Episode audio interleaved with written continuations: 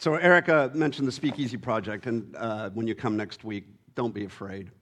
Uh, it's it's going to be much more, uh, I don't know, palatable is probably a harsh word, but uh, last year we did like a roadside stop, um, you know, like driving Route 66, you know, uh, heads in jars, and that kind of thing. And I remember walking here on, on a Sunday, and I thought, now this church is weird.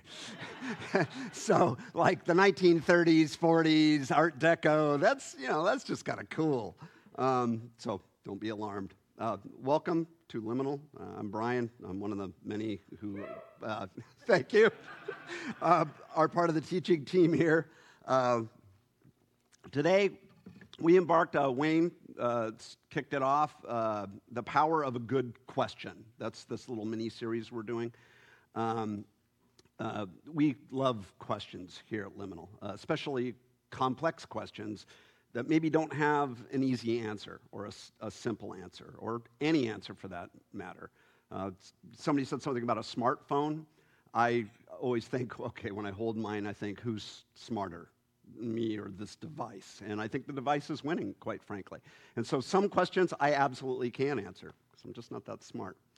Uh, so that's what led me to using this question for today. For those of you who were with us for the Mark series that lasted like a year and a half, uh, back in chapters 8 of Mark, uh, gospel, Jesus confronts the disciples and he asks a series of questions he says, Do you not see? Do you not understand? Are your hearts hardened? Can you not see? Can you not hear? Do you not remember? Do you not understand? That's a bit of a verbal diatribe. Uh, and uh, it's with some justification because at this point the disciples have been with him for a fair amount of time. They've seen multiple miracles. They've just, they've seen it all. And Jesus is going, Look. And every time he turns around, they're having a discussion that is contrary to what he has been putting out there. And they, they just don't get it, which, quite frankly, gives me some solace, some comfort. Because I've been a Christ follower for a while, and, and I often still feel like I don't, I don't get it. Um, Jesus asks these questions of the 12, his closest followers, right? And they don't get it. So, if we were one of them, one of the 12 back then, right, we would probably do the same. Our question for today I took from there Do you still not see or understand? And that's a bit of a setup, right? Uh, kind of, if I were to put a, uh, a secondary title to that, if you remember in C.S. Lewis's Chronicle of Narnia, uh, one of the characters says, I'm really scared to meet Aslan, right? Aslan, the lion character. Uh, I've never met a lion before. Is he safe? And Mr. Beaver says, Of course he's not safe. He's a lion, but he's good. And I think that oftentimes, and you'll see in the text that I've chosen for today, that coming in contact, encountering the living Word, the Son of God, Jesus, at this point when he was on the earth, is not safe. Um, so that's, we're going to leave Mark. Those questions were in Mark, but they inform, especially the, the, the topic for today. It's from the Gospel of John, and it's chapter 9. And for me, it's probably uh, one of my all time favorite uh, passages in the Bible. Uh, and it starts like this as he went along, he saw a man blind from birth. His disciples asked him, Rabbi, who sinned, this man or his parents, that he was born blind? Right? The disciples seem like they're showing off a little bit here, right? Uh, uh, suffering and sin went hand in hand, right? And so the idea that somebody was blind from birth, it, would really be one of two causes. Either they sinned, which I always think, as I scratch my head, in utero, right? Because he was born blind, or his parents uh, were blind. Uh, before we get into that, to what Jesus says to that, I'd like to say a few things about this man. First, I'd like to give him a name, all right? Uh, for the purpose of calling him something other than the man born blind, or the blind man, or this man, or simply the man. He's the man. All of which are contained in the text. But the biblical text does not name him. Uh, practically every time I have read this text or taught this text uh, as an adult, I have called him Billy. All right? In my clever way, way back when, I'm sure I probably thought Blind Billy had a nice ring to it. Hey, Blind Billy. Uh, for me, it stuck. And I guess uh, you are stuck with it today. Real question Does anybody have any change in their pocket? Anybody? Change? Does anybody carry change anymore? Yeah, dig some out and then bring it up here because I need it. Thank you. I knew somebody would have to have change. All right. In my clever way, I thought it probably sounded good, right? But for me, it stuck. And so I guess because we're together today, uh, you're stuck with it too. Uh, but what I believe giving, oh, this is perfect. Thank you. That's, a, oh, look at this. Thank you. You'll get this uh, back after. Um, there you go, a little precursor. Uh, doing this, I believe, provides us a way to not place him in a story, right? Way back in time. Billy is a modern name, a name that you maybe call a loved one or a friend today, right? I hope to meet this man someday. And I'm sure what he'll do is he'll walk up to me, you know, on the other side when I'm on the other side, and he'll go, Hi, I'm not Billy. My name is Hezekiah, you know, because it would have been a name that would have been, you know, first century Palestine, not, you know, 2023 in, in Ventura. Calling him real time Billy, it helps us remember that he's not a character, right? He's not a prop in a play, but he's a real human. He had a name, he had a family, and he lived in a very hard time. Uh, think about it, right? To be born blind in Palestine in the first century to what was an agrarian society, right? Where people literally scratched from the earth their existence.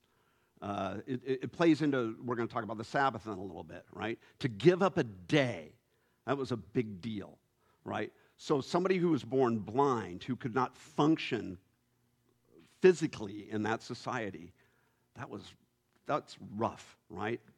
That was rough. A society, if you didn't work hard, yours and the ones you love would likely die. There was no social safety net. Uh, we know that Billy was an adult at the time because it's mentioned later in the text. He was older than 13.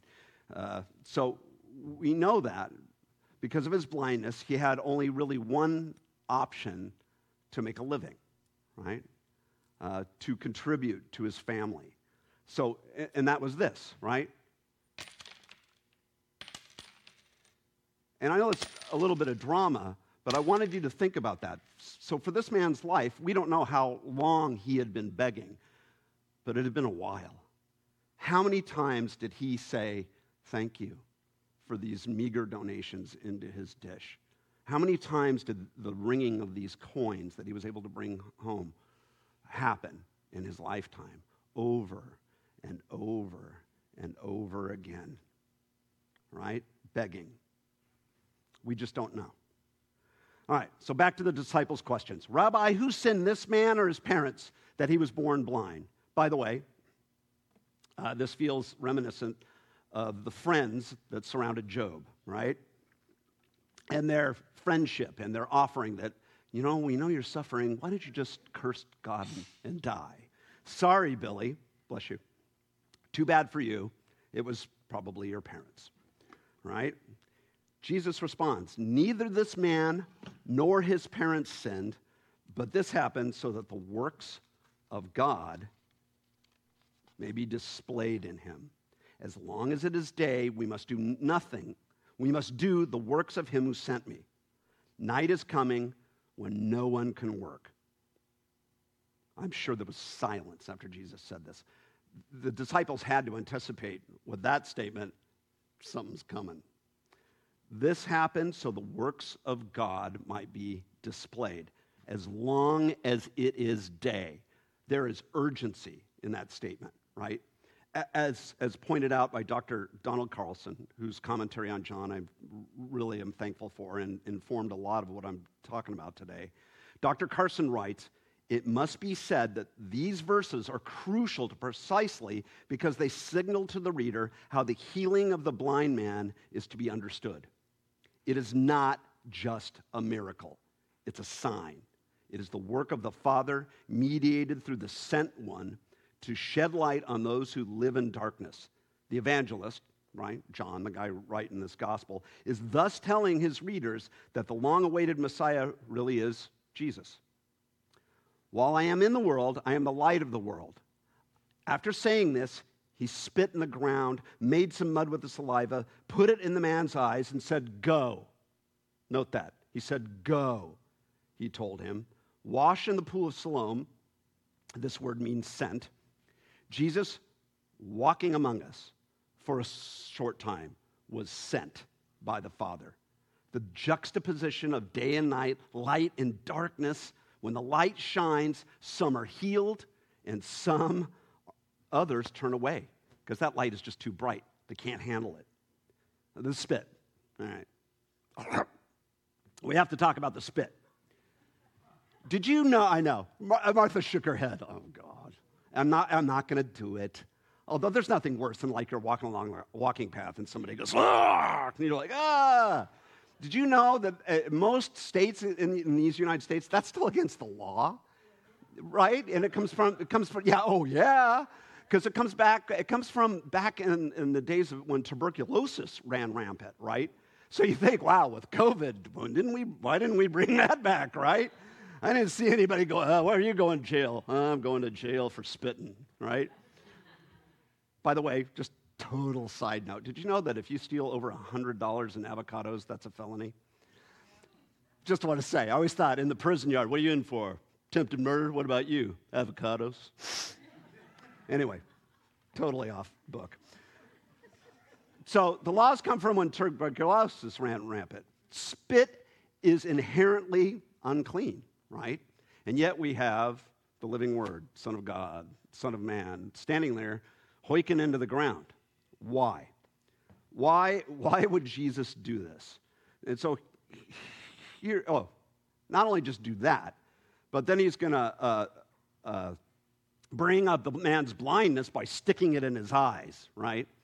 So, just a couple thoughts on the spit. Uh, spit is inherently unclean, but by Jesus doing this, he's inherently uh, asserting his authority. That's what some of the commentators argue, which makes sense, right? He's doing what God did way back in the first book of the Bible, uh, where he took the ground and made mud with it and created human beings, right? So Jesus is showing his authority. He's also, in my opinion, metaphorically spitting in the eyes of the characters that we're going to run into in a little bit, which are the Pharisees, right? Because the Pharisees were hardcore about doing one of, well, many things, hundreds, if not thousands of things. But one of those things on that list was kneading, right? Keeping the Sabbath, which, by the way, this healing takes place on the Sabbath day, you weren't supposed to make bread, right? You weren't supposed to do anything like that. You were supposed to pay attention to your family, pay attention to God, um, and you were not supposed to knead. So Jesus spits in the ground and then kneads this, this clay into, uh, you know, uh, this uh, earth, this dust into this clay and sticks it in the blind man's eyes. Also, a little, I think, asserting his authority. So, so we'll get to that in a few anyway about the Pharisees. So the man went and washed and he came home seeing. Probably one of the biggest understatements in the Bible. He washed, came home seeing. right? What is this like? If you want to spend a few hours uh, on YouTube, which many of us have lost at least that, uh, look at some of the videos, specifically of children babies that gain sight. Of course, they don't speak, it's the expressions on their faces. It's overwhelming. I, you know, as one who likes to uh, try to get into a character, I have no frame of reference other than those videos for understanding what that must have been like for Billy. To, after all of this time, go to this pool and then wash, and suddenly it's like Dorothy's stepping out of black and white or out of complete darkness and into technicolor. It's like, oh my gosh, it's, it's, it's overwhelming. Just go and wash and wham, full color reality. how does one process that moment? And that's really what we're looking at. As Billy walks through this, he is processing this in real time. So, what's, what's this like? It's unbelievable, is what it's like. And that is actually the word that describes the next verse, right? The neighbors find this whole thing preposterous. His neighbors and those had formerly seen him begging asked, Isn't this the same man who used to sit and beg? Right? Some claim that he was. Others said, nah, he looks like him. But the man himself said, it's me, right? He's like, guys, no, no. I mean, that's, I am. But he himself insisted, I am the man. I'm the man. So, all right? They, so what happens is, what is, uh, sorry, I don't know. They, they replied, How then were your eyes opened? They asked. He replied, The man they called Jesus made some mud, put it in my eyes. He told me to go to Siloam and wash. So I went and washed, and then I could see. Where is this man? They asked him. I don't know, he said. Why does Billy not know where Jesus is? Huh? Because he never saw him before. I have read this text umpty ump times, I never saw that. I always thought this all took place next to the pool of Siloam and that Jesus was standing there and watched Billy wash his eyes. And then, then he went, okay, let's go. And he grabbed the 12 and they ran away. There is some distance there. We don't know how far away from the pool of Siloam because he says, go and wash. And Billy's like, I don't know. He felt the mud in his eyes, and then he went, his, made his way to the pool of Siloam, and he washed, and presto. So, what did, the, what did the neighbors do? The next text says, they brought him to the Pharisees, the man who was born blind. Now, I always thought, well, that's kind of, kind of mean, right? We're going to take you, you know, you're going to jail, kind of a thing. I don't think that's it. I, I think really there was no ill intent here you have to remember that like the pharisees themselves as a group uh, were they had authority within especially the local community you know the sanhedrin did their court in the temple and the sanhedrin were more removed from the people but the pharisees were in among the people and everything and i mean everything especially in palestine first century it, it had a religious connotation so the idea that they're going to go, oh my gosh, this is an amazing thing. This guy that we have known in our community for years, born blind, we don't, we don't know as a, as a community how we're going to wrap our heads around this thing. So they grab Billy and they go, we're going to, this, uh, to the Pharisees. And they drag him in front of the Pharisees. They brought him to the Pharisees, the man who had been born blind. Now, Quick info on the Pharisees. Their name, anybody know what their name means? Set apart, right? That kind of tells you about who they kind of think they are. The Pharisees were much more, and in the local population, as I said, they were disciples of Moses, right? That's where they got their authority, which is a profound authority. And these were men that studied and devoted their lives to the study and the interpretation and the dispensation, the, the authority to keep the law of the Torah, right? The first five books of the Hebrew Bible Gen- Genesis, Exodus, Leviticus, Numbers, and Deuteronomy, right? So the neighbors bring Billy before them. Now, on the day in which Jesus had made the mud and opened the man's eyes was the Sabbath. Therefore, the Pharisees also asked him about how he had received his sight, right? So there's Billy. He went from sitting on the ground, listening to coins in his, in his, uh, in his bowl, to now he's standing in front of this body of learned men. He says very succinctly, He put mud on my eyes. The man replied, I washed, and now I see. Most defense attorneys would say, Well done. The fewer words, the better. Very succinctly put, Billy. Some of the Pharisees said, This man is not from God. He does not keep the Sabbath. But others asked, How can a sinner perform such signs? They were divided. This is the whole rabbinical you know, model, right? They're, they're arguing over this thing. justly, right? Keeping the Sabbath is a big deal.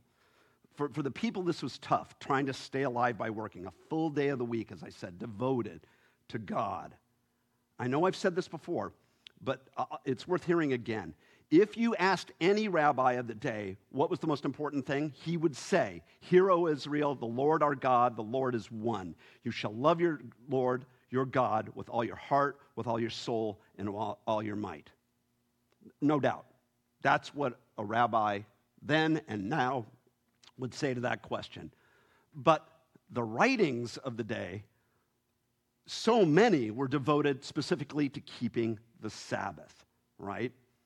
What was allowed and what was not. The Pharisees were at the pointy end of the spear, right, when it came to this. What Jesus did violated the rules of the Sabbath. So they're like, how can we? This obviously seems to be of God, but how? You can see the tension in their argument. No healing on the Sabbath was allowed unless it was life threatening, and certainly no kneading of bread or dough or mud. Jesus broke the rules, and for some that was insurmountable. For others, a question pers- uh, persisted How can a sinner perform such signs? Then they turned again to the blind man. What have you to say about him? It was your eyes he opened. The man replied, uh, He's a prophet. Two things here. Billy calls Jesus a prophet. He's moved from a man called Jesus to now he's saying, he's processing this whole encounter. So he's taken a bump up, right? He's gone from he's a man called Jesus to he's a prophet. And this is a loaded word for the Pharisees, right? Uh, and it's hard for them to swallow. Uh, maybe Billy, being an expert on blindness, he could see how the Pharisees' theology, theology stymied their vision, right? As Billy is coming to terms personally and theologically with what's happening to him, he's starting to connect the dots. Billy moves from Jesus being a man, calling him a prophet, in front of the leaders of his community. Not being able to come to some conclusion, the Pharisees look for a way out. Bringing the men's parents. They still did not believe what had been told to them about the blind man and how he'd received his sight until they sent for the man's parents. So they sent for the man's parents. Is this your son? They asked. Is this the one you say was born blind? How is it that you that now he can see? Ah, the parents. We know he's our son, the parents answered, and we know he was born blind, but how he can see now or who opened his eyes, we don't know. Ask him. He's of age. He will speak for himself. His parents said this because they were afraid of the Jewish leaders who had already decided that anyone who acknowledged that Jesus was the Messiah would put, be put out of the synagogue. That was why his parents said, He is of age, ask him. Only Billy himself would know more about how much of a miracle this was, what it meant to their family, right? The mom and dad had to have been in their hearts and in their minds wrestling with that just like their son were. But when they got up in front of the, the Pharisees, they didn't want to be booted out of their community. So they said, ask him. And going over this text with my wife, you know, because this is what happens, you know, I'm talking about this, you know, as I prep for this. She said, What was the next meal like at their house? Billy's like sitting there, so it's pretty cool. I could see, huh? Yeah. So you showed up and you just totally just said, you know, punted it back to me. Thanks a lot, mom, dad. I know it's just been a few coins here and there, but now I can see. So I can do all kinds of stuff. And that's how you're going to treat me? I mean, you know, who knows, right? A second time, they summoned the man who had been blind. Give glory to God by telling the truth, they said. Pretty much, tell the whole truth, nothing but the truth, so help you God. They're asking him to swear an oath. We know that this man is a sinner. That's key in the text, right? The, the Pharisees in the ensuing time have made a decision. We cannot, we will not say this was of God. Jesus is a sinner, so it, it, it, can't happen any way else. He broke the Sabbath. This whole thing, we're trying to come to some conclusion here, but Jesus is a sinner. We know this man is a sinner. He replied, Whether he is a sinner, this is Billy, right? Is a sinner or not, I don't know. One thing I do know and he's standing there in front of them I was blind, but now I see. He's wise here. He's not going to argue theology with the Pharisees, right? With this group of learned men. But he's smart, man, it, which we're going to see in just a minute. He sticks to his personal facts. I was blind, but now I see. Whether he's a sinner or not, I don't know. But that's the one thing I do know that I was blind and now I see. But the next verse, right? As he's standing there in front of these guys, he can't contain himself. This man who was born blind has a brain and a sharp wit, and who knows how many of the arguments he had heard as people were passing by him, and he pondered. And I, I have to think because of his disability, he was probably discounted. They, they probably thought that his blindness meant that you know, he, he didn't have uh, the ability to reason, or who knows what you know, people think sometimes. And yet he's sharp, and he shows it right here. He can't contain it. He pushes back. When they ask him, What did he do to you? How did he open your eyes? He answered, I've told you already, and you did not listen. Why do you want to hear it again? Do you want to become his disciples too? The Pharisees are like, ah! No, I'm not making this up. Look at the next text. Then they hurled insults at him and said, You are this fellow's disciple. We are the disciples of Moses. Underline that. That is our, where our authority comes from.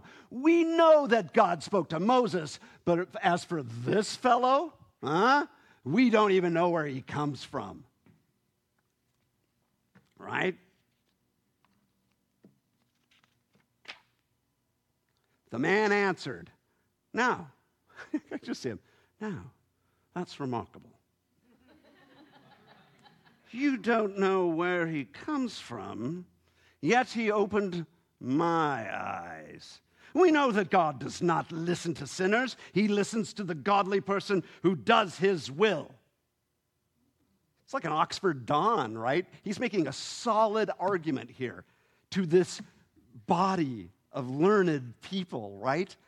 This blind man who just hours ago was sitting accepting change. That's remarkable. Nobody, he says, has ever heard of opening the eyes of a man born blind. If this man, and here's a leap, was not from God, he could do nothing. To this they replied, You were steeped in sin at birth. Going back to the disciples. How dare you lecture us?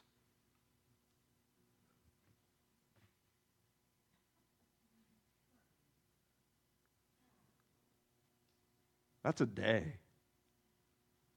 You wake up in the condition that you've been in all of your life, and Jesus shows up and gives you sight, and suddenly a day like you could have never expected, in a series of hours, you go from having your sight restored to being in front of the, the, the like the leading body of, of, of politics and religion in your community, and then you're thrown out. I, I, I can't even imagine what that would be like. And then they threw him out. And here's where I just think it gets really cool. Slide, next slide, please. Jesus heard that they had thrown him out. And when he found him, Underline that if you can. And when he found him, it means he knew, he heard, and he went looking for Billy. He said, Do you believe in the Son of Man? who, who is he, sir? The man replied. The man asked, Tell me so that I may believe in him. Jesus said, You have now seen him. In fact, he is the one speaking with you. Then the man said, Lord, I believe and he worshiped him. Jesus said, For the judgment I have come into this world so that the blind will see, and those who see will become blind. Some of the Pharisees, little side note, now make it about them. Close side note. Who were with him heard him say this. So you can imagine the scene's playing out. Jesus is talking to Billy. The 12 is there. All the Pharisees are gathered around watching this exchange, and they step in and they ask this question. Some of the Pharisees who were with him heard him and, and asked, What are we blind to? And Jesus says, If you were blind, you would not be guilty of sin. But now that you claim you can see, your guilt remains. Do you not see or understand? So, Billy's progression, and that's, I want to focus on that because that plays into our, our lives. Billy's progression, a man called Jesus, a prophet sent from God, and finally, Lord, happened in concentrated real time, right? Did Billy in this moment become a follower of Christ? I don't know. That, that's really, it's between him and God. He's certainly on that road. I mean, it's pretty uh, earth shattering, right? This contact that he's had with the living Word of God, the Son of Man. He's certainly heading in that direction. Billy certainly saw and was understanding. That understanding came from inside him. Things happened to him and around him but that process of going from man to Lord was one that he did in real time, a short amount of time because it was so dramatic, but it took time. Objectively, at that moment, Billy had more understanding than the very disciples that followed Jesus. Of course, that changed, right? But at this time, as the disciples were trying to work out, what does this all mean? Who is this Jesus? So, a, a couple questions for you before I close. Of all the people in this story, which one do you identify with the most? And I've been wrestling with this question. Um, I think for me, I, I, I, identify with a lot of them. I, I, think that I can be a Pharisee sometimes. I think rules are, are good. I think they make a society. But when you become a master to just the rules, if there's no balance to the approach. Um, we get lost. So I, I, I don't see the Pharisees as villains at all. Um, I kind of get it, but they miss it. I, I like to, I'd like to think I'd be like Billy, but I have no imagine. I just ha- I can't wrap my head around what that was like. The disciples have always given me hope because they, they missed it, even though they hung out with Jesus. And here I am, you know, decades into being a Christ follower, and, and I'm still trying to understand it. So think about that. Which one do you identify with? Here's a question for each one of us that we should ask ourselves really daily How well am I doing spotting the continuing work of God in my life? If a person born blind is like way up here on the scale, all right, and Getting out of bed in the morning and putting your clothes on is down here. What about all that stuff in between, right? Can, do you see it? For some of us, that answer is not at all, right? I don't see it at all. For others, sure, I catch a glimpse now and then, but moments later, I move on like nothing ever happened, right? If you struggle with this, that's okay, right? Showing up is the first step.